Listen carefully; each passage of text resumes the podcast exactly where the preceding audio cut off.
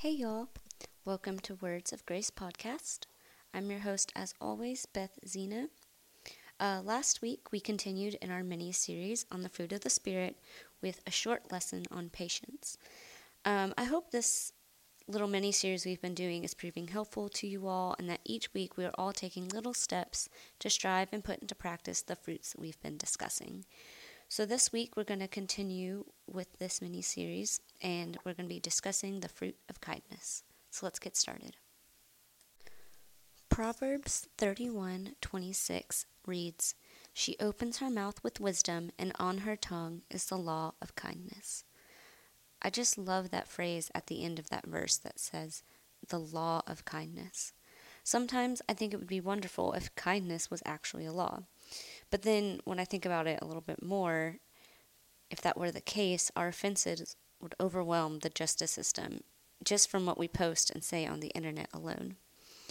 In a world where freedom of speech and expression is encouraged, wouldn't it be refreshing if we filtered our engagement with others in a spirit of loving kindness?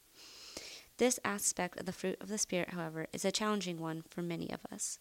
So many emotions and circumstances trump kindness busy days, tired evenings, loss of patience, insecure feelings, unappreciative attitudes, differences of opinions, demanding schedules, and feelings of inadequacy, and even green eyed jealousy make kindness, kind hearted interactions nearly impossible.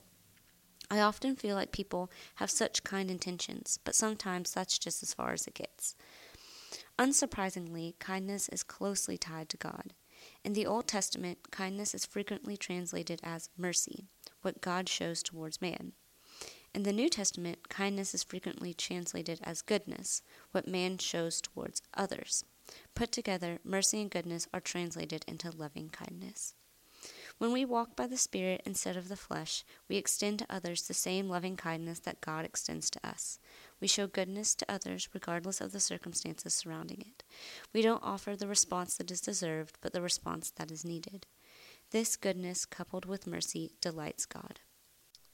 In 1 Corinthians chapter 14 and verse 26, Paul encourages the Christians there to let all things be done for building up. In the context, he's discussing worship, but we should extend that same attitude of building others up into every aspect of our lives. The Hebrews writer urges his audience to consider how to stir one another to love and good works, and I think that showing kindness can go a long way in building each other up to return love and kindness to others. A couple of my favorite verses share these thoughts. So in Ephesians chapter 4 and verse 32, it reads, Be kind to one another, tender hearted, forgiving one another, as God in Christ forgave you. And in Micah chapter 6 and verse 8, it reads, He has told you, O man, what is good. And what does the Lord require of you but to do justice and to love kindness and to walk humbly with your God? From God we learn kindness we learn that it is good, but the Lord doesn't stop there. We learn that we are required to love kindness. Do you love showing kindness towards others?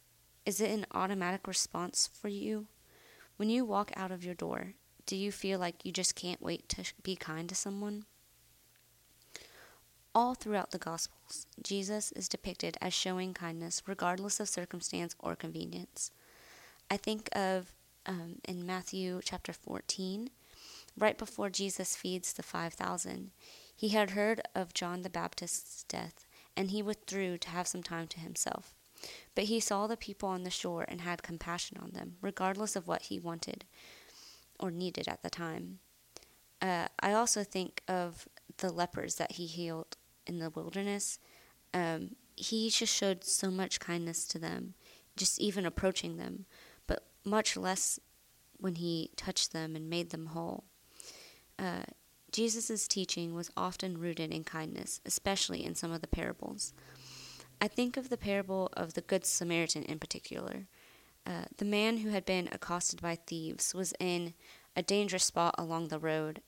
So it was a valley in between two mountains, and it was um, the perfect spot for thieves uh, to be able to accost people traveling on that road. So the risk for someone else to get hurt stopping to help this man who had been accosted by thieves um, would have been a great risk to them. So that's part of why so many walked past the man who needed help. But one man did stop, and he showered the injured man with kindness by using his own supply of ointments and covering the costs of the inn. Jesus shows us so many opportunities and lessons on kindness in the Gospels, and it's important to note that as we try to walk by the Spirit of Christ, practice makes perfect. The more kindness we show, the better we will feel about it, making it easier and easier to continue showing kindness to everyone, no matter what. So let's all practice kindness this week and make a special effort to show kindness to everyone we meet. Just see how it makes you feel, and who knows, we may just learn to love it.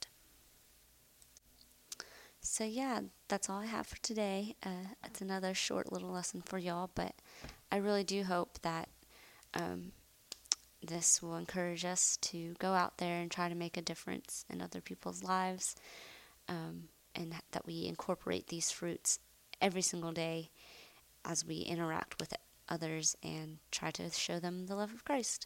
So, thank you so much again for listening to this episode of Words of Grace podcast. Um, if you would like to share some of your favorite verses in relation to any of the fruit of the Spirit or anything at all, you know, please feel free to message us. You can find us on Facebook at Words of Grace Podcast. Um, you can search it and like our page there. And if you have anything you'd like to share with us, we'd love to hear from you. Uh, tune in next week as we continue with this little mini series on the fruit of the Spirit. We will be discussing the next fruit, which is goodness. So tune in then to hear that, and thank you so much for listening. Hope you have a great day.